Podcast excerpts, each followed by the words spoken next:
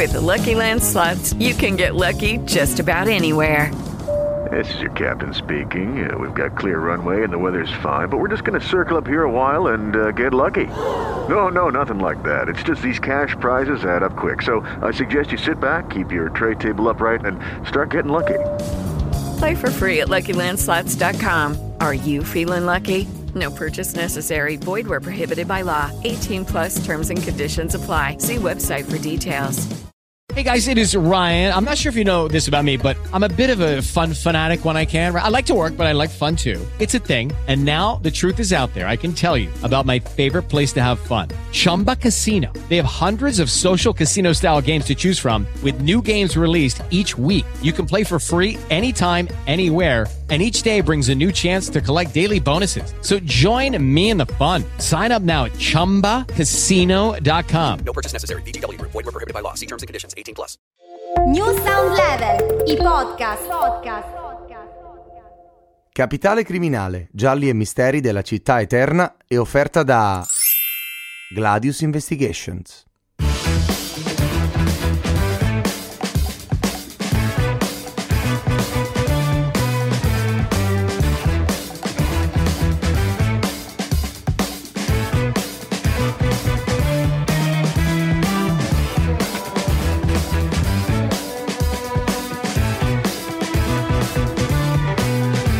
Capitale criminale, gialli e misteri della città eterna. Un format di Francesco Sala.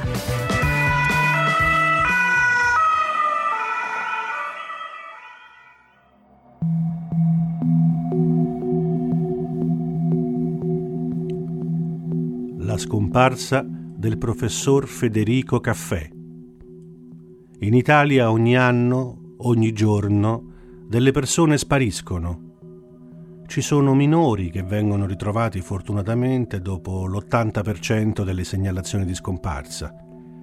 Ci sono minori extracomunitari che fuggono dalle strutture di accoglienza e ci sono italiani che fuggono dalla famiglia, dai genitori o sono figli contesi da coppie in guerra di separazione e affido. Alcuni casi si protraggono per anni e anni, dove medici, inquirenti, giornalisti non hanno mai smesso di cercare. Abbiamo accennato qui a Capitale Criminale la storia della giovane Emanuela Orlandi quando abbiamo trattato la banda della Magliana. Ma conoscerete senz'altro il caso più recente della bambina Denise Pipitone o quella di Angela Celentano, scomparsa il 10 agosto del 1996, aveva tre anni. Voi penserete adesso che i casi di scomparsa di minori riguardino di più il sud Italia. Ebbene, i dati dicono il contrario. Il 45,5% sono al nord, con un'età compresa fra i 15 e i 17 anni. Denise Pipitone ha 4 anni quando il primo settembre del 2004 scompare davanti casa sua a Mazzara del Vallo, in provincia di Trapani. La nonna è disperata. Un momento di distrazione, stava giocando all'aperto, proprio davanti a lei. Ma come è potuto accadere? Quella è una zona tranquilla. La famiglia Pipitone è conosciuta in paese. L'attenzione delle forze dell'ordine si concentra, sulle prime, nella zona araba, nella Casba, vicoli stretti, conicoli, immigrati, tunisini pescatori, che però sono perfettamente integrati da secoli.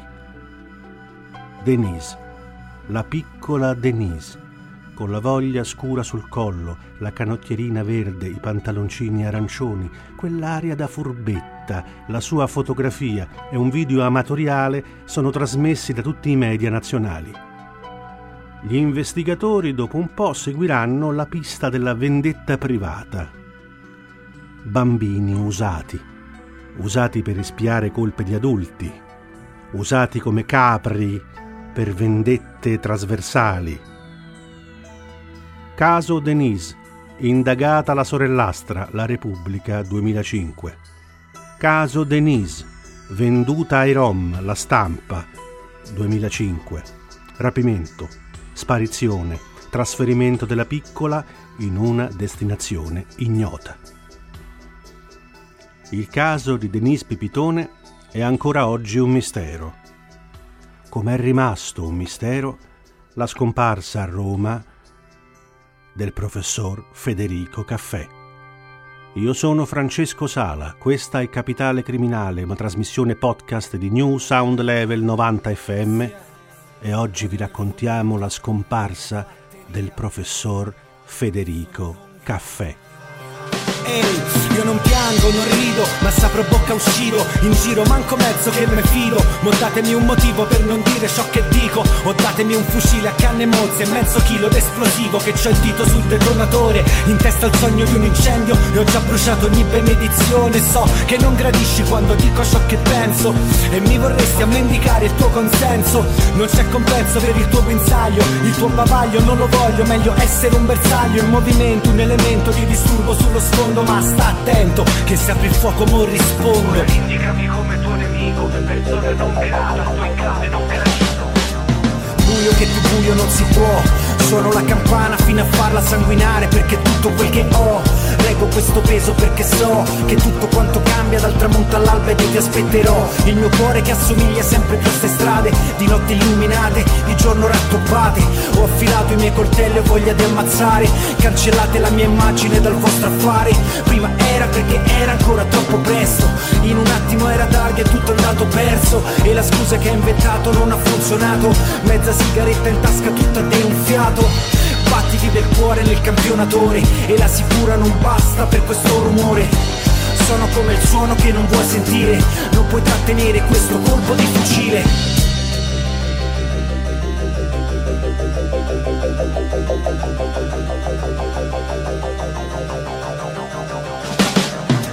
mio nome in una storia che non viene raccontata. L'ho scritto dentro il libro ma la pagina è strappata. L'ho messo sopra un nastro ma la voce è cancellata. Ho scelto la mia parte dalla parte sbagliata. Cielo cupo sopra la mia vita. Stringo questa piuma fra le dita.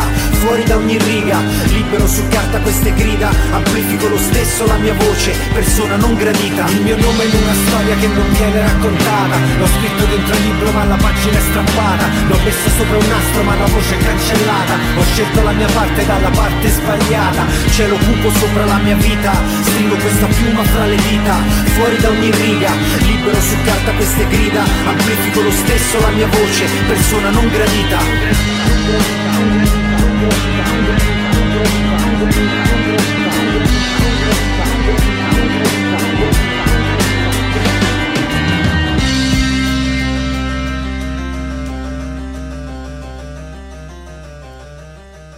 Federico Caffè, nato a Pescara nel 1914, si era laureato in scienze economiche intraprendendo la sua carriera di studioso all'interno dell'Ateneo La Sapienza di Roma, assistente poi docente universitario di politica economica e finanziaria. Ha fatto anche politica come tecnico e un capo di gabinetto del ministro alla ricostruzione Ruini, governo Parri incarichi prestigiosi al settore della Banca d'Italia. Siamo all'alba del 15 aprile del 1987. Il professor Caffè esce dal cancello della sua casa in via Cadlolo, elegante zona vicino al Cavalieri Hilton, hotel alla Balduina, sotto Montemario. Sul tavolo ripone l'orologio, ordinato, il passaporto, il libretto degli assegni, portafogli, chiavi di casa, anche gli occhiali. Senza gli occhiali, dove pensa di andare il professore? Chi lo conosce pensa a un posto riservato, lontano, come il suo carattere. Un convento? Iniziano le ricerche. Uscito dalla sua casa in punta di piedi, in una fuga senza testimoni, il professore ha 73 anni, piccolo di statura ma un altissimo intellettuale, godeva di un grande fascino sugli studenti che lo adoravano. Fra i suoi discepoli c'era addirittura anche il professor Mario Draghi. Il giornalista del manifesto, Valentino Parlato, era un suo amico e ricorderà la timidezza di caffè come schermo dietro il quale nascondersi. Era chiuso ma sereno, non era depresso. Ma allora, perché? È uscito di scena? C'è qualcuno che lo ha aiutato a fuggire? Non prese taxi, non aveva l'automobile, Nessun passante lo vide, nessun autista di autobus, caffè, il professor caffè, ma aveva un progetto, difficile dire. Tutta la sua vita aveva fatto il pendolare ordinario fra Montemario, la sua casa e quel piazzale Aldomoro. L'università, senza mai concedersi passeggiate o gite, una regolarità nella sua vita, come l'orologio che ha riposto sul tavolo, quasi ossessiva, racchiusa nei volumi, nelle dispense, nelle biblioteche e nelle aule universitarie. Io sto bene con la mia routine, lasciate la tua rivoluzione, mi interessa solo non dimenticare il pin perché ho tutto sul mio terminale, posso andare dove voglio con un solo clic, rimanendo qui senza muovermi. Io sto bene con la mia routine, sono in re degli abitudinari, vivo giorni sempre uguali riavvolgendo il film. Poche cose ma fondamentali, ad orari che scandisco sempre identici celebrando lì meglio di un muezzin. La ripetitività disegna un mondo che so, prevede ciò che sarà, perché se c'è c'era già, è tutto quel che ho, e no, non è prigionia, a me basterà sapere che se voglio posso sempre andare via, andare via.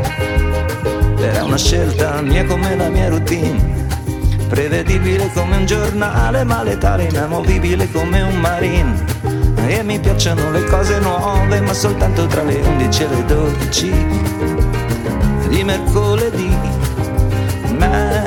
Se alla fine di aprile, quando fuori c'è già il primo sole, la ripetitività disegna un mondo che so, prevede ciò che sarà, perché sai se c'è c'era già, è tutto quel che ho no, non è prigionia.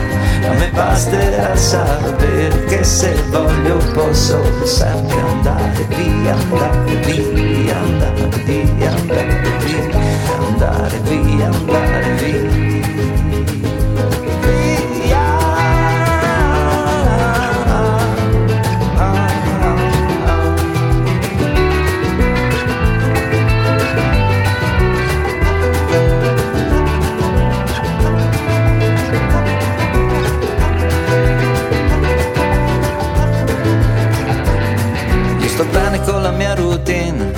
Lasciate la tua rivoluzione, mi interessa solo non dimenticare, dimenticare, dimenticare, dimenticare. Pin, pin,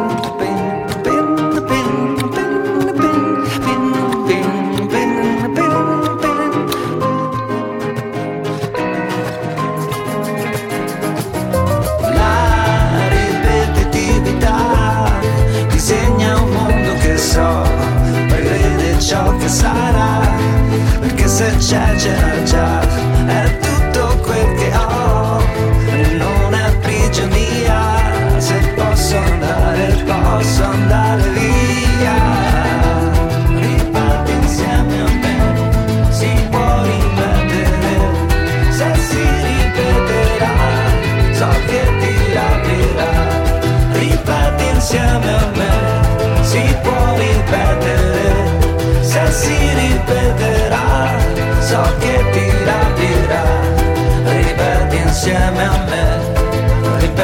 Insieme, ripeti insieme a me, ripeti insieme, insieme, insieme, insieme, insieme, insieme, insieme, insieme, insieme, insieme, insieme, insieme, insieme. L'ipotesi che ci sia un complice è fondata, anche se se uno decide di sparire del tutto, non espone un altro a rischio. Il corpo di Federico Caffè non è mai stato trovato. Sparito. Suicidio? Fuga? C'è un'altra ipotesi. Fra le ultime lettere del professor Caffè c'era un libro di Leonardo Sciascia, La scomparsa di Majorana. E poi c'è un altro precedente illustre, La morte dello scrittore Primo Levi. L'11 aprile del 1987 lo scrittore Primo Levi si è suicidato gettandosi dalla tromba delle scale della sua casa di Torino. Come mai un uomo così sensibile, pacato, che era sopravvissuto alla Shoah, si era poi suicidato? Ecco, in questi casi le spiegazioni non ci sono. Levi aveva scritto un articolo tempo prima sulla stampa. Nessuno sa, scriveva, la spiegazione di un suicidio. Non la sa neppure chi si è suicidato. La morte di Primo Levi è un enigma e Caffè lo aveva commentato così. Che brutta maniera di uccidersi. Che spettacolo straziante farsi trovare così dai parenti. Ecco, è un commento, questo, che suona ancora oggi come una profezia.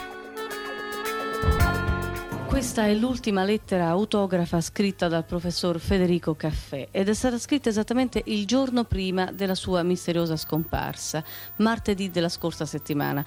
È una lettera all'epatologo dell'Università di Roma che aveva in cura il fratello, il professor Alfonso, che ci ha concesso in esclusiva al TG1 di entrare nella casa eh, dei due professori Caffè dove appunto viveva eh, il professor Federico e questo è lo studio, uno studio estremamente semplice dove ci sono soltanto libri, carte, documenti di lavoro. Qui c'è una eh, fotografia dei tanti riconoscimenti ricevuti dal professor Federico Caffè e all'Università di Roma, dal rettore Ruberti e per il resto della stanza soltanto appunto libri di economia e materiale che eh, serviva al professore nel suo lavoro alla facoltà di economia dell'Università di Roma svolgendo tesi di laurea e riordinando la biblioteca della stessa università.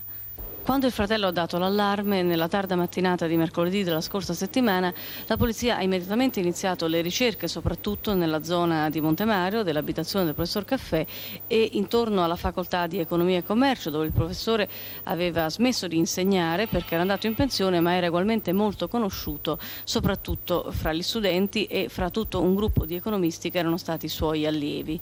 Il professor Caffè si era visto recentemente qui nella facoltà? Una quindicina di giorni fa ancora si vedeva in giro, adesso gli ultimi giorni non si è più visto, non si vedeva più in giro. Capitale criminale.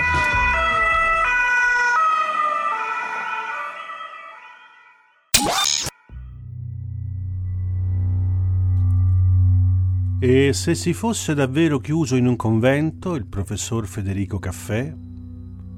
Cercare Dio in perfetta solitudine. Le ricerche conducono a casa del prete del quartiere. Il quartiere è Belsito, dove il professore abitava. È Don Gabriele Perlini, parroco di Stella Mattutina, una chiesetta immersa in quel verde residenziale. Chi vi parla ha conosciuto bene Don Gabriele, perché mi ha fatto il catechismo, la prima comunione. Portò il Papa Paolo Giovanni II a vedere una partita di pallone con noi che giocavamo e poi ci volle conoscere e dare la benedizione. Don Gabriele appunto parte per la Calabria a cercare l'amico. È quasi certo Don Gabriele che si trovi in un monastero e quando gli chiedono come fa ad essere così sicuro risponde eh, sono sacerdote, certe cose le sento. Don Gabriele, fisico asciutto, veronese, sorridente, occhi brillanti e verdeggianti come il suo Veneto, era il parroco più apprezzato e conosciuto di medaglia d'oro. Aveva parlato a caffè del monastero di San Bruno e leggendo anche lui il libro di Sciascia su Majorana s'era convinto. Caffè e Majorana, Sciascia, letture e congetture. Il professore deve essere in Calabria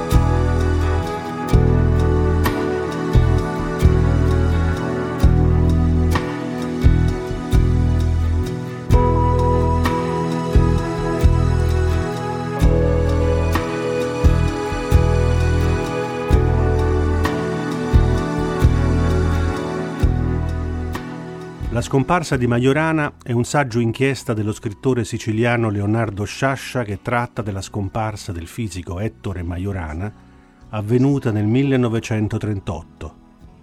Questo saggio viene pubblicato a 40 anni di distanza dal fatto. Scomparsa avvenuta nel viaggio fra Palermo e Napoli. E le ipotesi sono fuga o suicidio. Le motivazioni del gesto sono riconducibili all'appartenenza di Majorana al gruppo di Via Panisperna, fisici guidati da Enrico Fermi che stavano lavorando alla scissione dell'atomo, un progetto atomico che porterà all'invenzione della bomba atomica.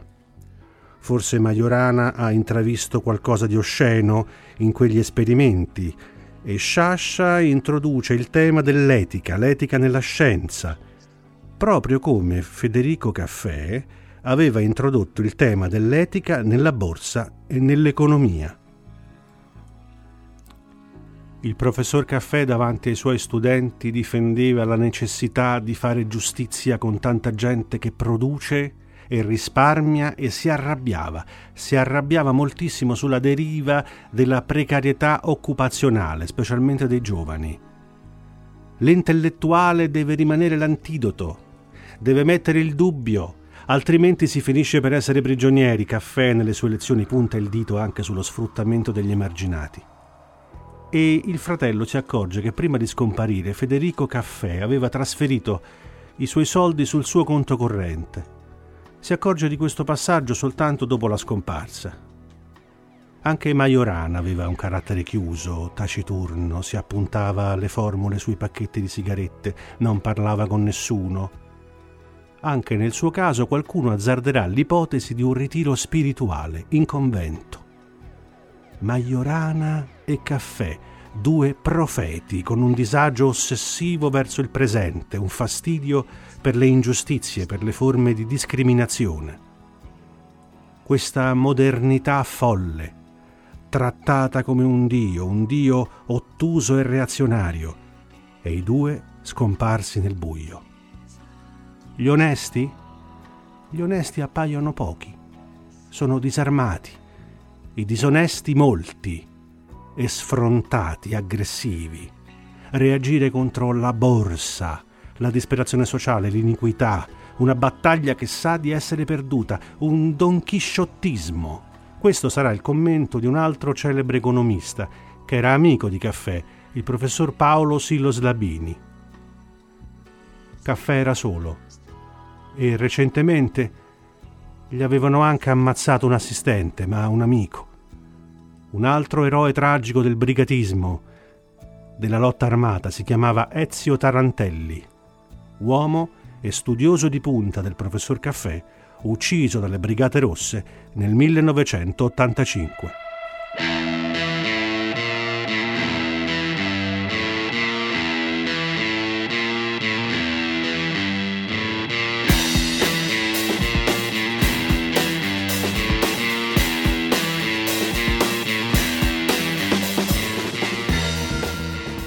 Brigate Rosse uccidono all'Università di Roma dove insegnava l'economista Ezio Tarantelli. Al termine di una lezione alla Facoltà di Economia e Commercio, due brigatisti agiscono con una mitraglietta contro il professore nel parcheggio dell'Ateneo. L'assassinio fu rivendicato dalla formazione delle BR per la costruzione del Partito Comunista Combattente con un documento di 70 pagine lasciato sulla sua auto.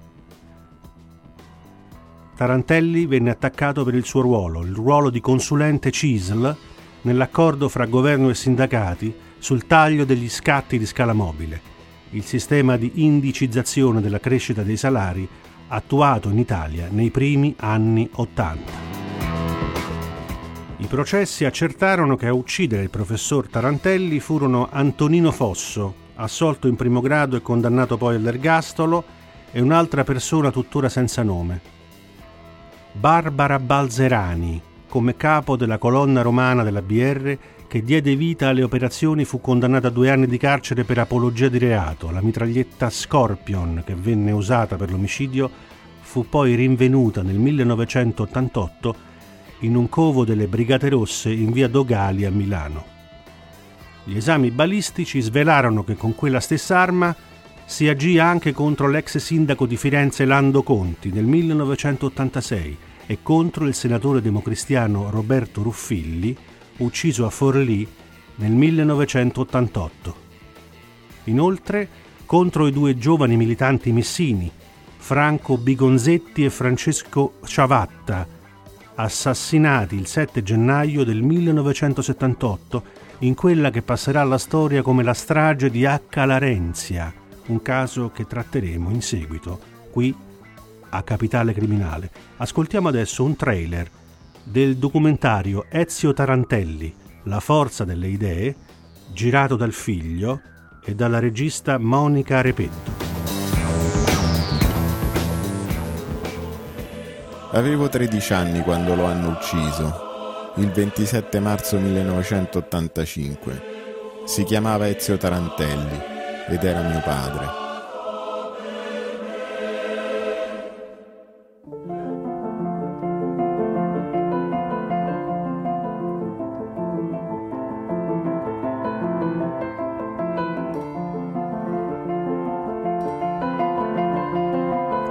io non posso vivere senza di te. E ci siamo sposati tre giorni dopo, facendo un matrimonio proprio sessantottesco. Si sentiva schierato con i lavoratori e anche con i più, i più umili. Diverse regole del gioco nella fabbrica, nella casa e nella società. Con tuo padre, secondo me, per tirare fuori il meglio di lui dovevi un po' litigarci da un punto di vista culturale. Ha vissuto mettendo in dubbio tutto e pensando che lui poteva ripensare l'economia.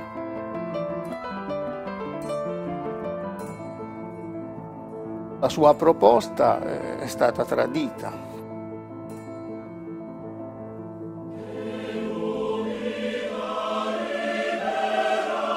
Proseguono intanto le indagini per identificare ed arrestare i due terroristi delle Brigate Rosse che hanno ucciso Tarantelli. Aveva 17 colpi, ma io ho visto uno. Chissà come sarà la mia vita.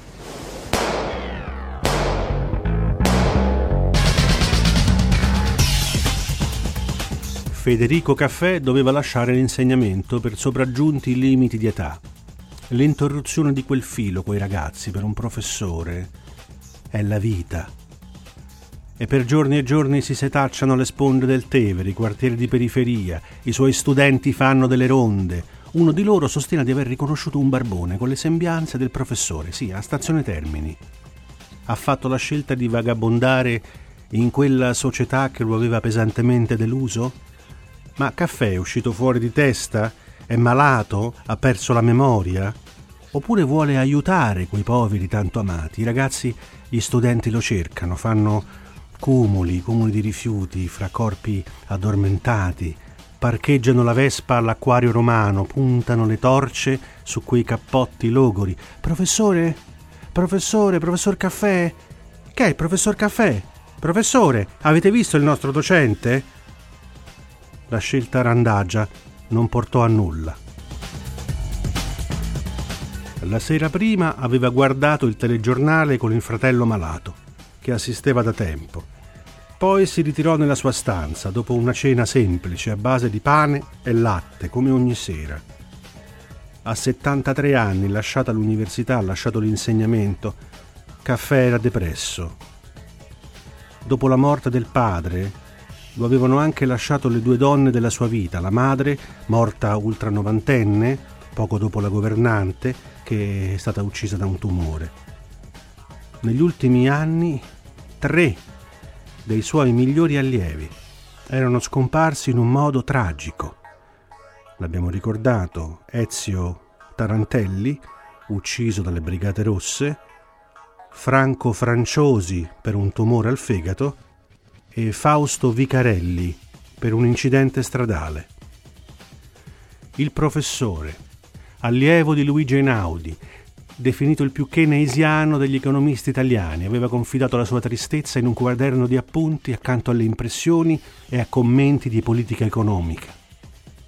I primi a iniziare le sue ricerche furono i suoi allievi, i suoi assistenti, i suoi ragazzi, i suoi amici. Con le forze dell'ordine, i cani, le guardie a cavallo, battevano tutta la zona di Montemario, il Greto del Tevere, le borgate a nord di Roma. L'hanno cercato anche a Pescara, la città d'origine. Le indagini non tralasciavano nulla. Suicidio, fuga, ritiro in un convento. Fu fatta una richiesta formale alla Santa Sede per una ricerca fra gli ordini religiosi, senza risultato.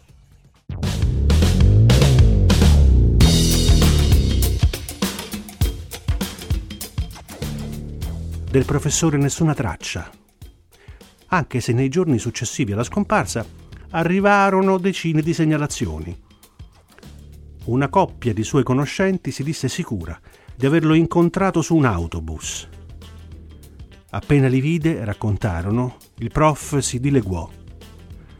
Le ricerche proseguirono per mesi inutilmente. I giornali scrissero che Roma inghiottì caffè come il battello che portava Majorana a Palermo inghiottì il fisico e allievo di Enrico Fermi. Fuga, fuga, suicidio. Oppure il ritiro in un convento. Diverse ipotesi, nessuna risposta.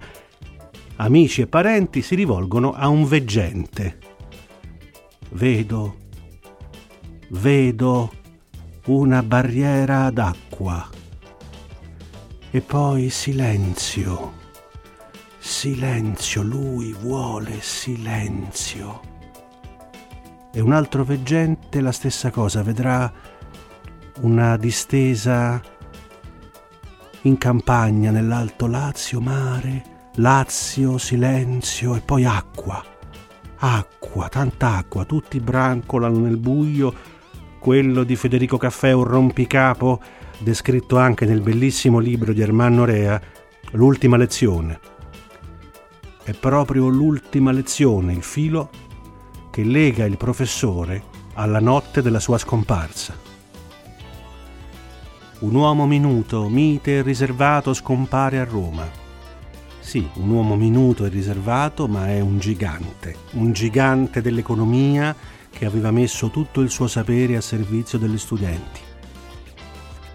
Siate sempre vigili, diceva il professor Caffè. Non cedete mai agli ideali del momento, non cedete mai alle prospettive, alle frasi fatte, alle frasi convenzionali. Questo era il professor Federico Caffè.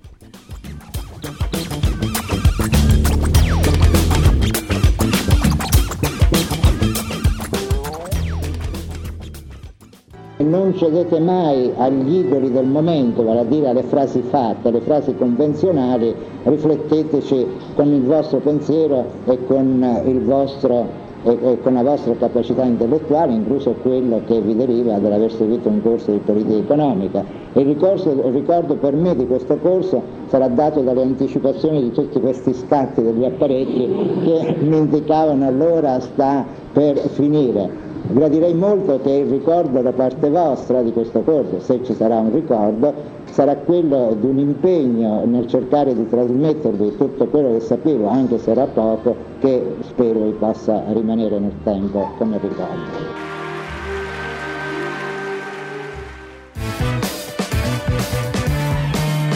Capitale criminale.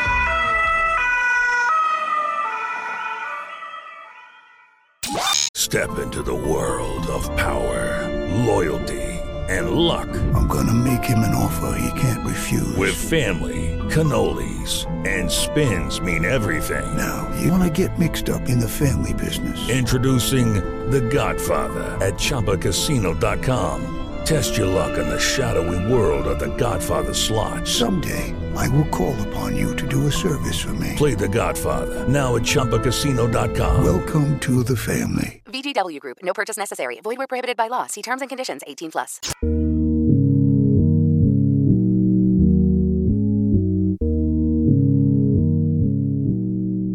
A Capitale Criminale, Gialli e Misteri della Città Eterna abbiamo ancora una volta il piacere e l'onore di avere con noi Gabriele Spedicato, titolare della Gladius Investigation, che ricordiamo è sponsor principale di questo programma, di questa trasmissione. Grazie Gabriele Spedicato per questa consueta abitudine. Grazie a voi per la graziosa, inestimabile ospitalità che Ma mi dedicate. Sentite che bella voce che ha il nostro dottor Spedicato. Benissimo, allora noi abbiamo parlato di un tema serio, che è un tema delle persone scomparse, Sì. che è un tema che si rivolge a minori e si rivolge anche a persone, in questo caso come quello del professor Caffè, di una certa età. Si parla di depressione, si parla di... di- di- di è un problema serio. E c'è una trasmissione gloriosa, chi l'ha visto su Rai 3, che ogni settimana porta alla ribalta numerosi casi. Ora, la domanda che ti faccio è come può ehm, intervenire un investigatore privato su questi casi? Ma eh, l'investigatore eh, privato interviene su espressa eh, richiesta da parte dei familiari. Ehm, spesso alla base ci sono appunto dei disagi a livello psicologi- eh, psicologico, chiedo scusa, a livello di salute e quant'altro, che portano ehm, diciamo, lo scomparso a eh, far perdere le proprie tracce in maniera a volte volontaria, a volte invece involontaria. E, quindi la nostra, la nostra ricerca è finalizzata a, chiaramente a trovare la persona o comunque a raccogliere tutti gli indizi per poter arrivare alla persona stessa. A volte però succede che una volta trovata la persona, la persona si rifiuta di palesarsi ai propri eh, familiari, perché questo è un suo diritto. E quindi noi cerchiamo anche di ehm, avviare una eh, sorta di, eh, oserei dire, transazione tra i familiari, quindi tra coloro che eh, si sono messi tramite noi alla ricerca della persona scomparsa e la persona scomparsa stessa. Ci sono non- dei genitori che negano, che rimuovono, che dicono che non c'è nessun problema, oppure anche le stesse forze dell'ordine, ma sì, è una fuitina, un allontanamento, poi torna. Magari questo non torna. Sì, no, appunto, mh, perché ci sono eh, due protocolli diversi, eh, quello che riguarda appunto la scomparsa dei minori e quello che riguarda invece la scomparsa di altre persone di maggiore età. E quindi nel caso delle, delle persone scomparse di maggiore età, ehm, a volte eh, le- le- così la polizia giudiziaria riesce a trovarli, ma la persona scomparsa si fa negare e quindi non possono più di tanto agire. Ecco, questo, questo è il dramma. Il ruolo di mediazione tra famiglia e persona è interessantissimo, è veramente un ruolo prezioso allora quello dell'investigatore. Sì, sì, sì, sì, perché ehm, spesso e volentieri tramite questo ruolo di mediazione si riesce ad avvicinare sia la persona scomparsa con la famiglia, con i parenti. E questo è anche un ruolo, non soltanto quello di ehm, acquisire indizi, ma anche e soprattutto quello di mediare affinché il ricongiungimento sia efficace. Ringraziamo moltissimo Gabriele Spedicato della Gladius Investigation e alla prossima puntata. Grazie a voi.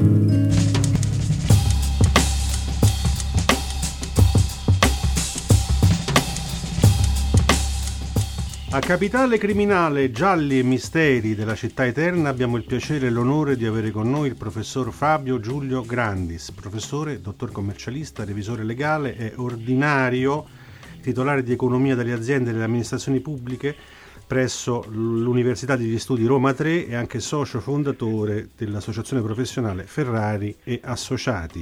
Grazie al professor Grandis per aver accettato l'invito. Ci mancherebbe, il piacere mio. Professore, abbiamo raccontato la figura del professor Caffè e di questa misteriosa scomparsa.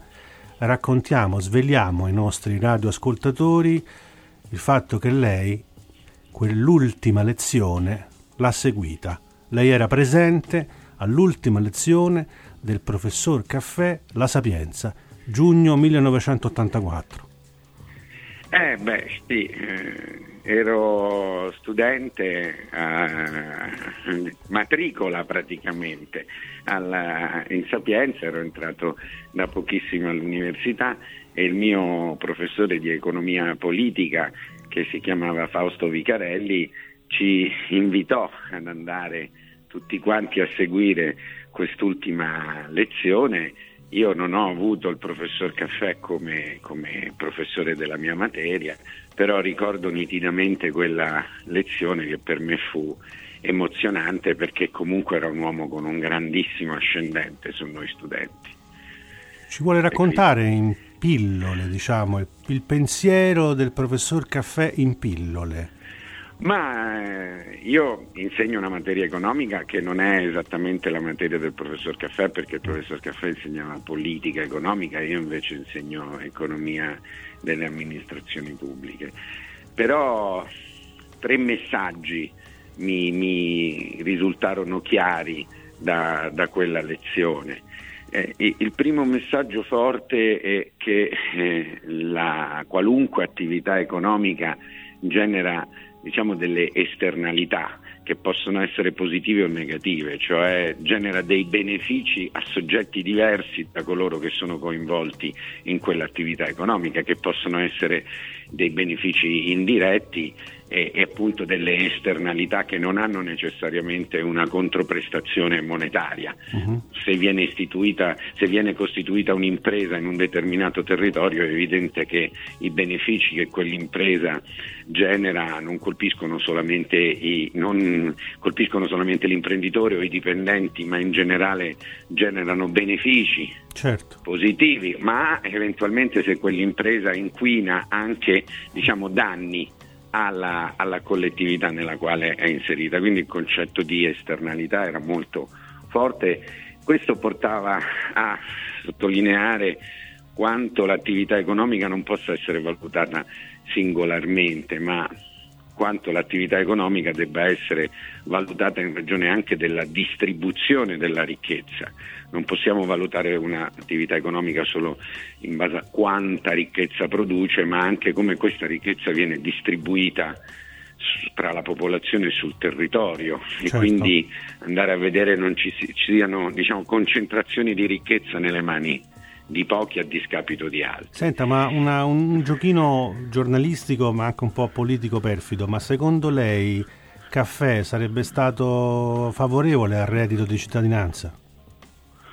Ma eh, lei mi pone una domanda che inevitabilmente porta il sottoscritto a, a anche a tirare fuori le proprie opinioni personali. Io penso che eh, il professor Caffè avrebbe criticato il reddito di cittadinanza mm. nella misura in cui non è mai stato chiaro se questo tr- strumento fosse uno strumento di redistribuzione del reddito e quindi assistenziale o uno strumento di introduzione e di incentivazione al lavoro. Perfetto penso che Caffè avrebbe preteso la chiarezza perché era un uomo molto chiaro e, e, non voleva che ci, fosse, che ci fossero ambiguità. E questo, e questo, purtroppo a mio avviso, a prescindere dal giudizio che uno può avere sì. su questo strumento, questo strumento non è mai stato ben chiarito se fosse uno strumento assistenziale o fosse uno strumento di promozione del, del lavoro e dell'occupazione. Professor Grandis, quando adesso lei insegna, quindi il testimone è passato a lei adesso, lei sta dall'altra parte della barricata, tra virgolette, quando rivede vede quegli occhi un po' innocenti, anche un po' furbetti dei suoi allievi, eccetera, lei sente una responsabilità di portare la lezione, l'etica dell'insegnamento del professor Caffè? Ma eh, se ho scelto questo mestiere non posso che rispondere affermativamente. La dimensione didattica, il rapporto con gli studenti è per me vitale e io mi illudo che mi tenga anche un po' giovane, quindi, quindi sicuramente è per me un impegno etico importante per il quale eh, cerco di fare il mio possibile, poi magari non è detto che ci riesca questo aspetto a valutarlo agli studenti. Abbiamo raccontato di come la depressione, anche di questi lutti vicini, come Tarantelli nelle, per le Brigate Rosse, ma anche dell'altro suo assistente che è stato anche suo professore. Ci sì, vuole... sì, infatti pochi sì. sanno che pochi mesi dopo che fu assassinato Tarantelli, eh, l'evento ovviamente passò alle cronache, morì di un incidente stradale un altro professore pari grado di Tarantelli che si chiamava appunto Fausto Vicarelli e che è stato colui che mi ha portato all'ultima lezione del professor Caffè. E ci vuole raccontare che tipo di professore era questo qui, il suo, l'assistente di Caffè? Ma eh, questo sì, allievo, perché poi era Sì, già, era, già si era emancipato, diciamo, era già un professore eh, maturo. Ma eh, il professor Fausto Ficarelli era una persona eh, integerrima, di una lucidità impressionante a lezione, estremamente pacato, calmo. E io ricordo che all'esame con me si preoccupò mh, non tanto di verificare la perfezione della risposta o della nozione, quanto di cogliere se avevo capito, se avevo appreso e se riuscivo a ragionare rispetto alla domanda che lui mi poneva. Eh, fu uno dei più bei corsi che seguì, quelli con il professor Fausto Vicarelli e sono certo che questa impostazione lui l'aveva presa dal suo, dal suo maestro e io faccio cerco di, di- di- di comportarmi nella stessa maniera. I- Il rigore non significa l'intransigenza, il rigore significa mettersi a disposizione degli studenti eh, con appunto rigore. Senta professore, ma nel mucchio tra i suoi allievi c'è qualcuno che lei ha individuato come un possibile asso, talento, come dice questo ce la farà, questo...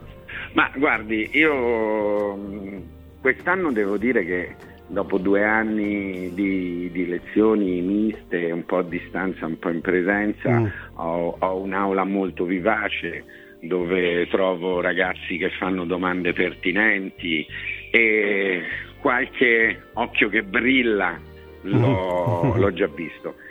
Insegna- io insegno una materia al primo anno e una materia al terzo anno.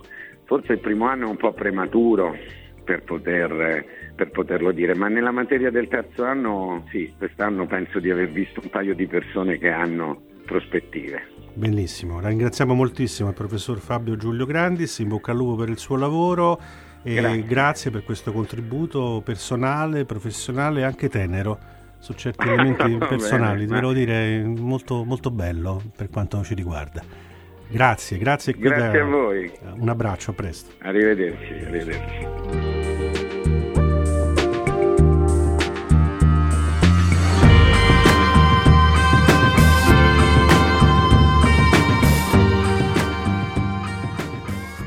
Capitale criminale, gialli e misteri della città eterna.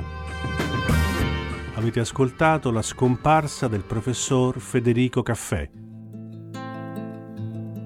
Francesco Sala vi ringrazia, vi saluta, vi dà appuntamento alle prossime puntate, sempre sulle frequenze New Sound Level FM 90, domenica a mezzogiorno, e potete trovare questa puntata e anche le altre su tutte le principali piattaforme podcast. Spreaker, Spotify, Google Podcast. Capitale Criminale. È uscito anche il libro di Capitale Criminale, edito da l'erudita Giulio Perrone, editore, ordinabile in libreria. Arrivederci alle prossime puntate.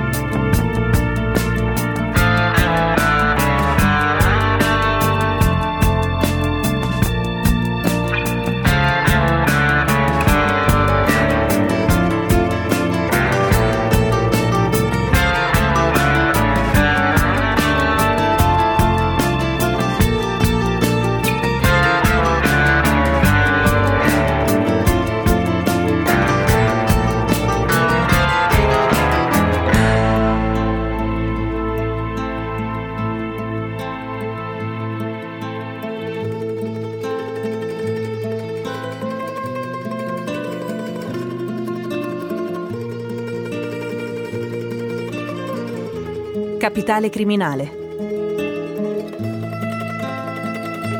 Gialli e misteri della città eterna.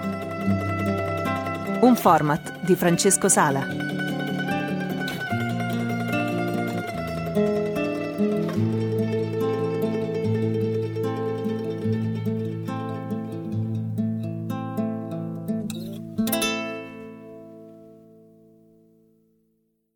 Capitale criminale, gialli e misteri della città eterna è stata offerta da Gladius Investigations.